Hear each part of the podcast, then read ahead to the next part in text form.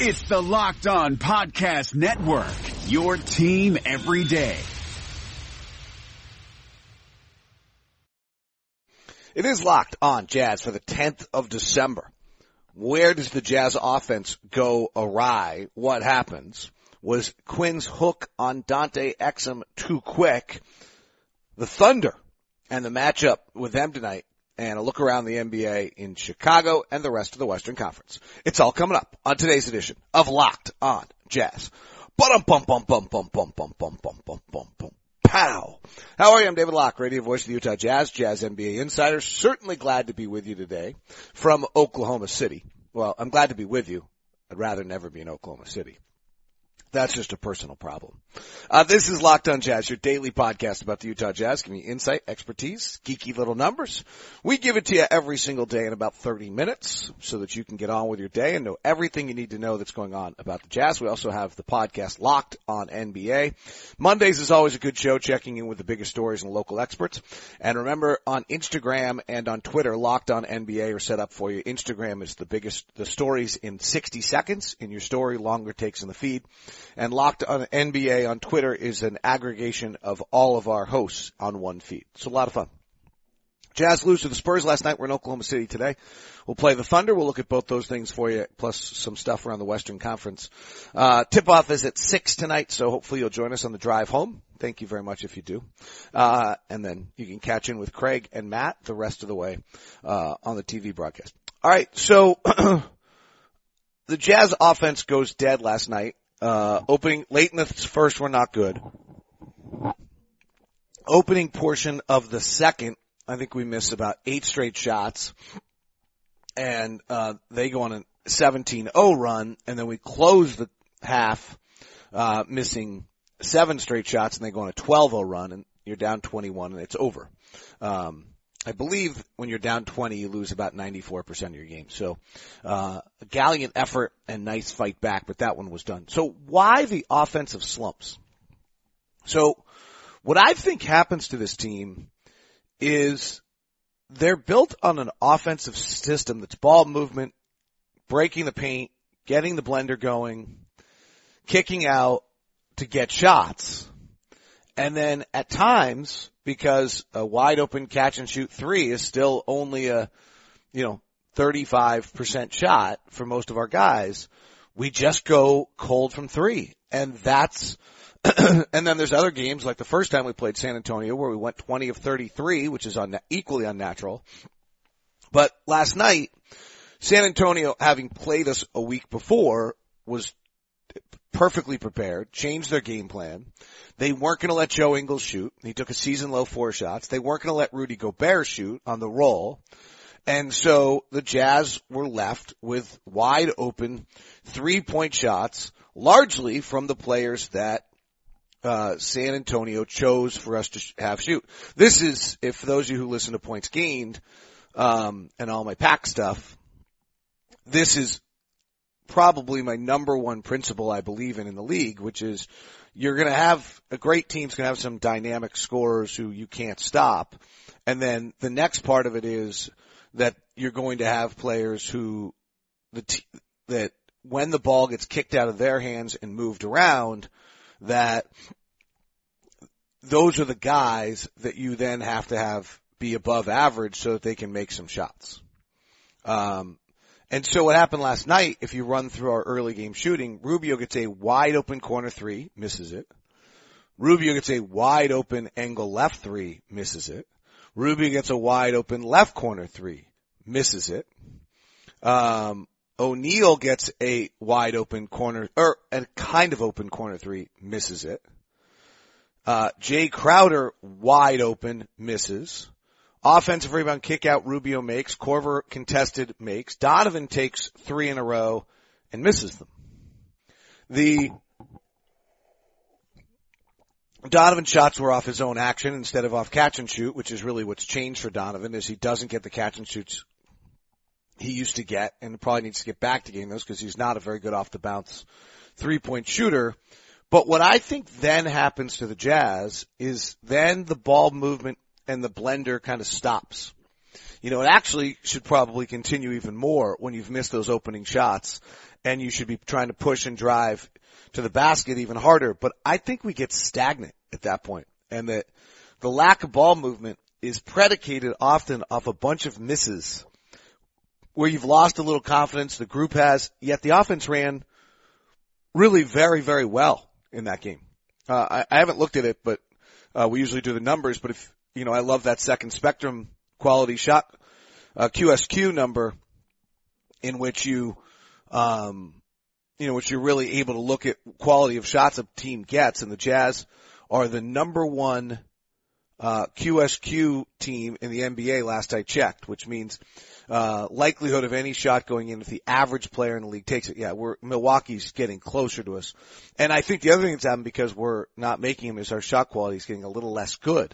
In other words, we're starting to take shots that, um, probably aren't quite as good as shots as they were, uh, earlier because of the fact that we're, uh, feeling suddenly as though we're not making. Last night, our shot quality was if, if average players took our shots, our shots were 52% was what we should have shot effective field goal percentage. We shot 48.8. Uh, San Antonio contrasting last night should have been a 46.8 and the effective field goal percentage was 55.6. Um, so, I mean, they shot lights out, and if you go to our game against them previously, the, the exact opposite happened. But I, I think that's a little bit of what happens to the Jazz is, is that sequence of things. Um, Donovan had these two different halves. Um, I don't know what I think of that.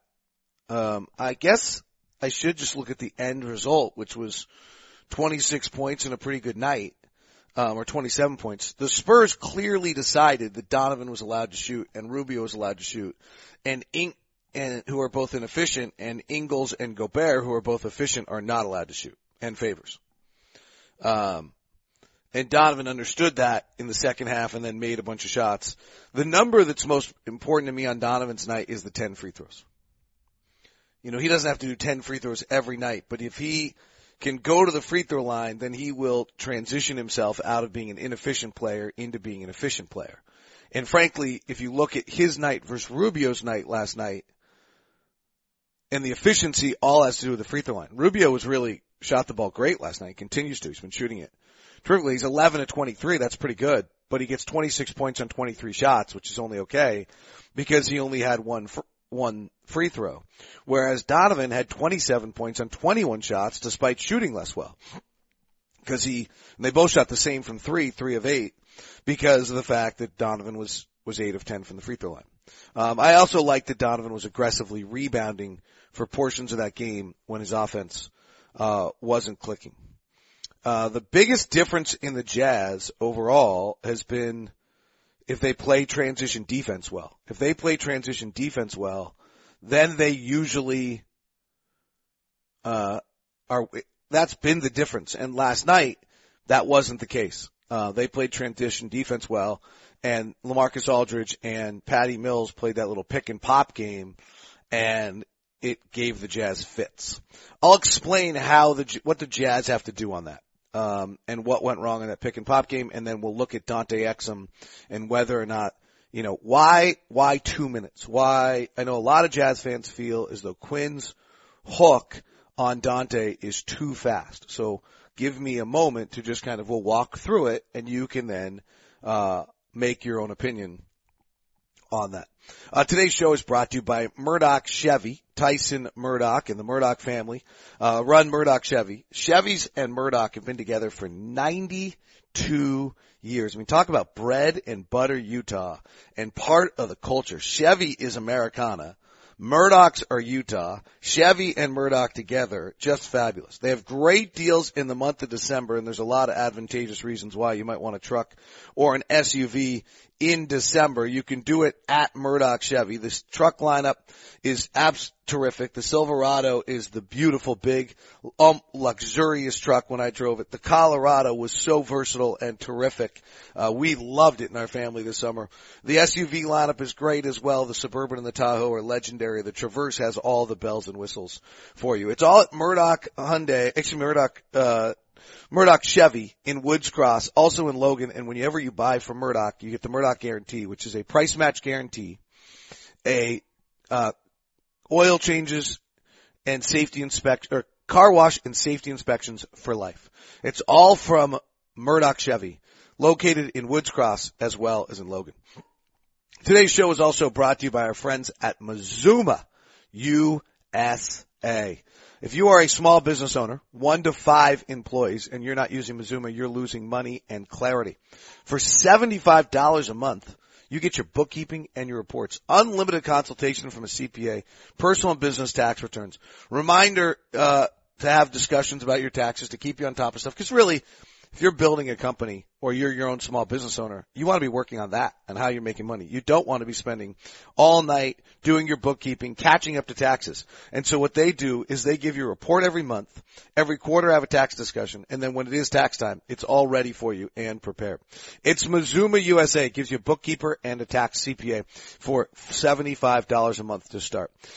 Use the promo code LOCKED at MazumaUSA.com. That's MazumaUSA.com or call 801-980-2102. That's 801-980-2102. That's 801-980-2102 for Mazuma USA.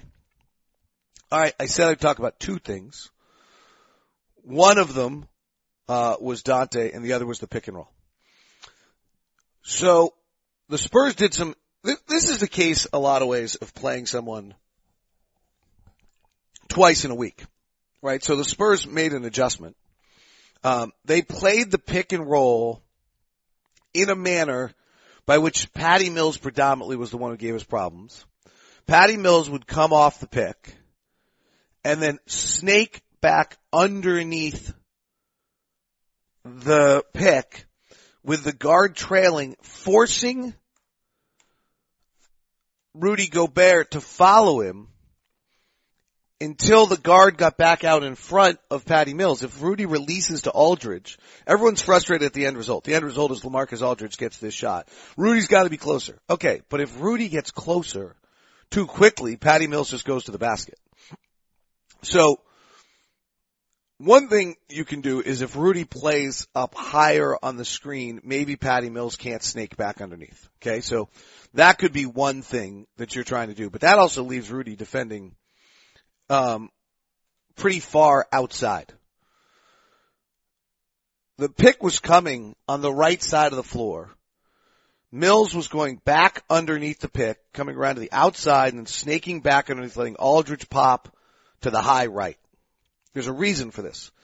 Aldridge from the high right this year is 13 of 22. From the left, he's 6 of 27. So this is a coach putting a player in a position to succeed. In fact, if you look at Aldridge's shot chart, that's the one place he's been really good all year. Otherwhere, everywhere else he's been really poor. In the post, he's at 35%, but angle right shot chart, he's great. So Mills gets under the pick. Now he's sna- he comes around the pick. He's actually taking the pick often to the right side, then snaking back left to the other side key. Well, Rudy's got to go with him until the guard gets back in front. So when talking to Johnnie Bryant at halftime, the first thing he said is we have to have better ball pressure so that the guard can get back in front so Rudy can release. So it's not entirely on Rudy because unless you're switching it, which some teams will do, which, you know, the Warriors do, and then, then once you switch, then Aldridge goes to the post, but Aldridge didn't post up once all game long. Because you didn't, you didn't stop his pick and pop game. If you're the Warriors, they're going to run that quickly and then Aldridge is going to roll the smaller guy into the post and then he's going to go work in the post. Where he's not quite as good, frankly. So it's not just a game of Rudy not getting back to the ball. It's a little bit of the ball handler's got to be tougher on Mills. And the Spurs made a really nice adjustment where they snake underneath. And Patty Mills is good enough to know if I just string Rudy along for a while and flip it back to Aldridge nicely, he's going to hit that shot. And then LaMarcus is in his sweet spot. So you know, when you look at that, you know, look at LaMarcus's shot chart, that's where he wants to be. So that's just a really, you know what? Sometimes the other guys are good. So they made two adjustments. One was not to let Rudy and Joe shoot, and two was to play this pick and roll in a manner in which LaMarcus could get that look, and he did. All right, so let's walk through um, Dante's night last night. So Dante plays great against Houston And the next step for Dante is going to be the ability to be good against San Antonio and Memphis. Like, like Houston is a great matchup for him. Um, because of the fact that Houston switches everything. And so he, Dante can, with, with them switching everything, Dante can go and attack and play one on one and he doesn't have to run an offense and he doesn't have to spot up to shoot off of other people's actions. And it, it, you know, quite honestly, it's it's a perfect matchup for him. Defensively, he's terrific, uh, in what he's able to do because of the fact that he's able to, uh, guard Harden and, and not have to guard in actions and there aren't a lot of decisions to be made. Um, it's, it's just a pure, they run the most isolation of anyone, um, in the game. So it's just a pure, are you good enough to guard your man? And you bet Dante is. So Houston's a great matchup for him. So now the next question is, can Dante be as good, um, against someone else? And if you look at Dante in the first three quarters of that game the other night, he's really good. The Jazz, he plays 11 minutes. He's two of four from the field. He's got six points, two rebounds, and four assists. The fourth quarter was, you know, was garbage. Uh, the Jazz were up 35, so it doesn't really matter. All right. Last night, on the first play, he's in the game. He misses a switch that allows Belinelli to get a three. Okay? You know, if you're a coach, that's pretty frustrating, right? You're out there, you're bringing your bench, first play, misses a switch, basic small to small Patty Mills, Belinelli interchange, you, you got him. It's basic. Uh, next possession, Crowder travels. Not Dante's fault, but the offense really, if you're in as point guard, shouldn't be running through Crowder. Um, Mills makes a really tough shot on a great defensive possession, so all good. Um, offense is really stagnant again on the next possession. There's just no ball movement, no activity, no one's breaking the paint, nothing's happening. Great defense on DeRozan on the next possession. Uh, Jazz next possession, he throws a turnover on an entry pass to Favors that he telegraphs and holds a second longer than he needs to that crosses the turnover.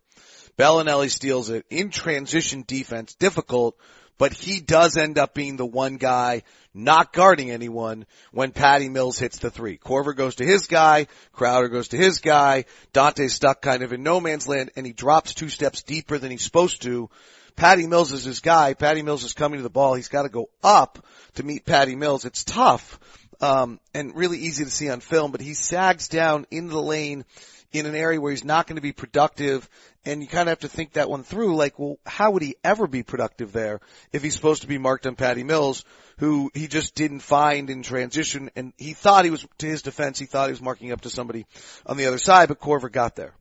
Um, so that leads to a a 3 um, on the on the next possession. So you know, and I think that one's, but so one, two, three, four, five, six possessions, and you've got two big mistakes.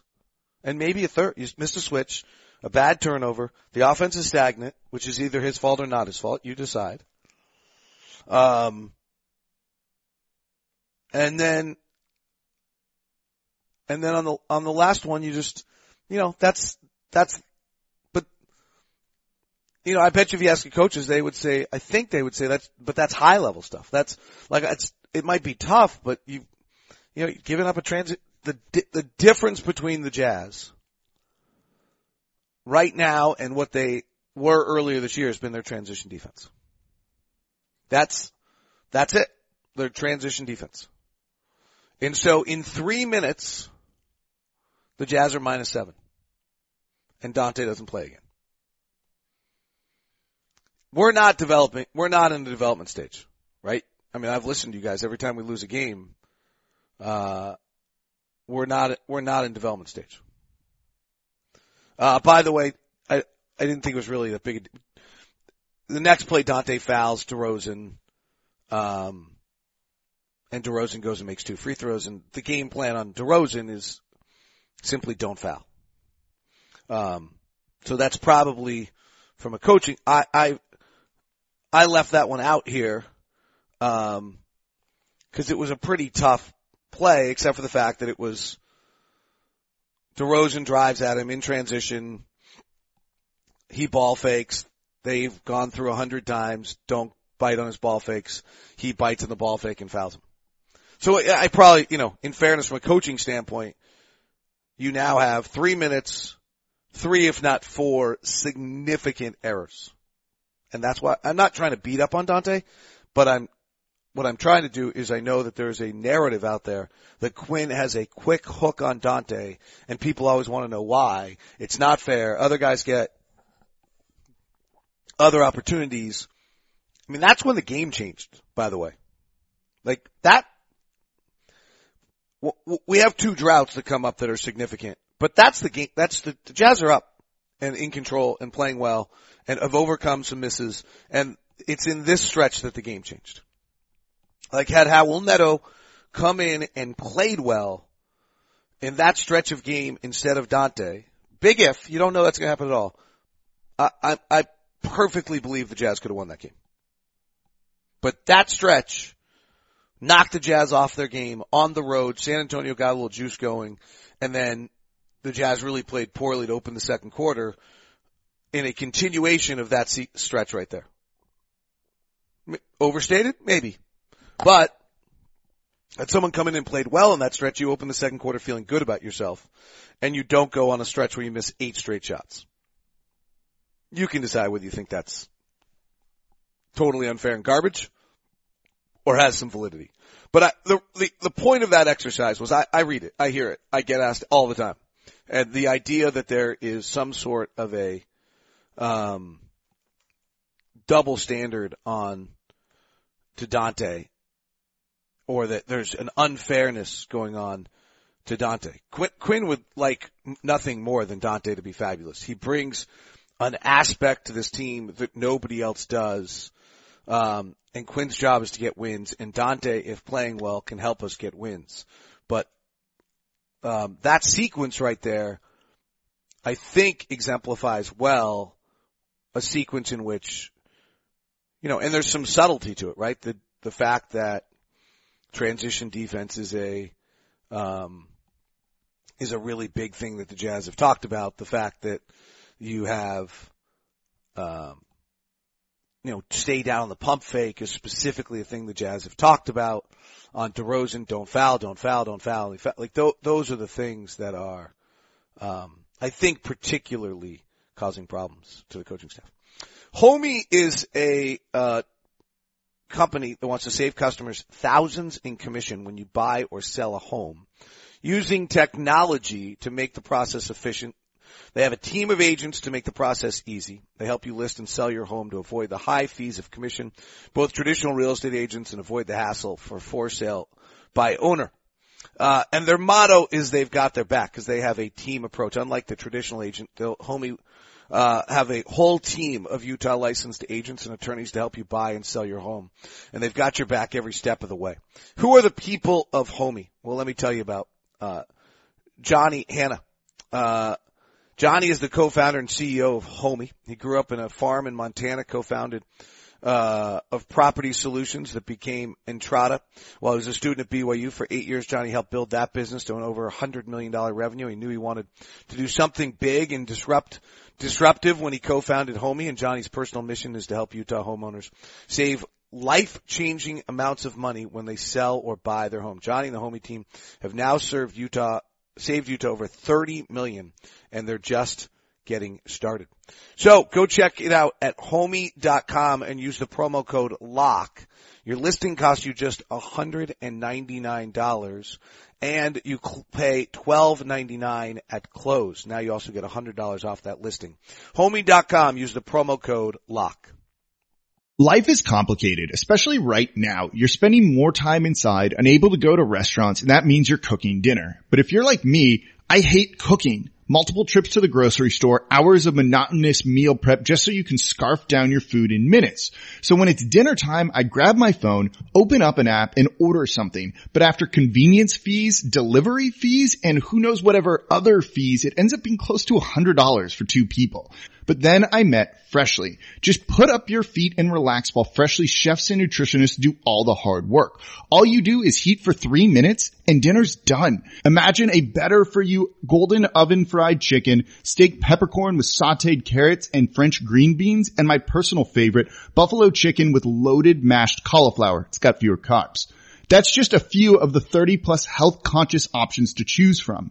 Freshly understands that food needs to be delicious, healthy, and simple because let's be honest here, if it's not easy, I'm not going to do it. And if it doesn't taste good, I don't want to eat it. Freshly is offering our listeners $40 off, $40 off for their first two orders at freshly.com slash locked on NBA. That's freshly.com slash locked on NBA. Uh, I want to walk through the Western Conference and the Thunder here for a second. Um, so we play the Thunder tonight, and the real thing tonight is they're the number one defensive team in the league and the number seven team in the league at forcing turnovers. So on a back to back, not a brutal back to back at all. We got in a decent hour. Um, other than just playing our third game in four nights, which is fatiguing. You'll be a little fatigued. You'll be a little off. They're unique. They come at you in a different way defensively, um, than anyone else does. And you've got to make sure they're the number one team in the league at forcing turnovers because they don't play in the half court. Um, they play the third fewest possessions of anyone in the half court. And the Jazz do, you know, if the Jazz can keep you in the half court, the Jazz are really, really good. Um, and the defense is coming around. Last night was a little different, but San Antonio has Aldridge and he made an inordinate amount of shots and they had a nice adjustment. And, uh, you know, it's why playoff series often go six and seven games. You have those kind of adjustments. And now you have, um, and if you think about the Jazz, by the way, and their great playoff adjustments, they all happened in game two last year. You can't pre-adjust to a game. It's very difficult. Uh, so you've got Oklahoma City who's going to come at you. They're not a good three point shooting team. So if you can keep them, keep Russ out of the, into the half court, you've got a chance. Um, and Paul George has been good, 24 points a game. Dennis Schroeder's added an element. I did not think Dennis Schroeder was a good pickup for them. I did not really buy into it. Um, but watching them the other day, they're running a lot of nice three man action where Westbrook and George interchange and then whoever has the ball comes off a Adams pick with the other one spacing and now you've got your action going to the basket off the Adams pick and roll and you kick to the wing and now that's Schroeder with an advantage with his speed playing off the ball and attacking. It's pretty impressive. Um, and then Jerami Grant is spaced and shooting 39% from three. So they're not bad offensively. They're 18th in the league offensively. They're actually better than Utah right now, and they're better than Utah defensively as well. Uh, they're 16 and 8. They've played a really, really soft schedule.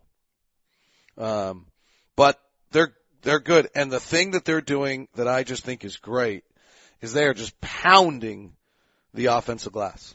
Pounding the offensive glass uh, at 31% of all misses. Fourth year in a row, they lead the league in offensive rebounding. Obviously, that's personnel and Steven Adams. But in a league that's gone away from the offensive rebound, I believe the offensive rebound has more value than ever before. And they are pounding it. Absolutely pounding it. Uh, so that is the scouting report on Oklahoma City. Few interesting notes on teams in the West. Okay, Pelicans won last night. So they go to 14 and 14. They play eight of their next 10 against teams with a positive differential. All five of their road games against positive differential teams. Huge stretch for them. You're going to know a lot about a lot of these teams coming up here. Denver, without Paul Millsap, broke his toe. Gary Harris out three to four weeks. Between now and July, January 1st, fortunately, they only play eight games. Their next five are against positive differential teams, and four of those are at home. The reason this is so important for Denver to not suddenly lose five games and games they need to win at home, their next three after that are Spurs twice and Suns, and then they should have Harris and maybe Millsap back, is they close March with a brutally hard schedule. 12 of their final 20 are on the road and only two bad teams in that whole sequence. So Denver has to do exactly what they're doing right now, which is making hay, playing great. They've been brilliant. They just can't afford to suddenly slip up in these five games at home due to injury. Portland has righted the ship, won two in a row. They're 15 and 11. They play 12 of their next 15, excuse me, 12 of the next 14 against positive differential teams. And the only negative differential team is Houston. So they really have 14 straight games against a high quality opponent. Houston, who's 11 and 14 and losers of 6 of 8, play 13 of their next 16 against positive differential teams. The three that they do not are December 19th, 20th, and 22nd, back to back to back, Washington, Miami, and San Antonio. But otherwise, the other 13 are Dallas, 13-11, winners of 10 of their last 13. They play their next three against Orlando, Atlanta, and Phoenix. So very welcome. He's 16-11. And then 13 straight against positive differential teams. And where Dallas stands on January 8th will tell us a lot. I think they'll be fine. They're coming into it with such great confidence. Um, so I can't imagine that they'll be anything but fine. All right, interesting look there. Uh, if you haven't followed the story out of Chicago and Jim Boylen, it matches almost identically to all of his problems in Utah. It's really fascinating. Super nice guy, really bright, good assistant coach, seems to get that head coaching job and then just, I don't know, clamps of pressure. That is Locked on Jazz. Thanks very much for tuning in today. Super appreciate it. Locked on NBA is a good one with Josh Lloyd. Ron and I will be with you after the game. Uh, Locked on Thunder with Eric G is a good show if you want to grab some and catch some what's going on with Thunder. Talk to you soon. Hi guys, this is Josh Lloyd, host of the Locked On Fantasy Basketball podcast. The NBA is back, so that means that fantasy basketball is back in one form or another. We've got daily fantasy, but there's also some fantasy leagues with the resumption of play with these eight regular season games in Orlando, and Locked On Fantasy Basketball is going to have you covered. It's not just for fantasy basketball though, because we recap all of the games across the NBA, so if you're looking for a broad overview of the action across the league every day, Locked On Fantasy Basketball is the podcast for you.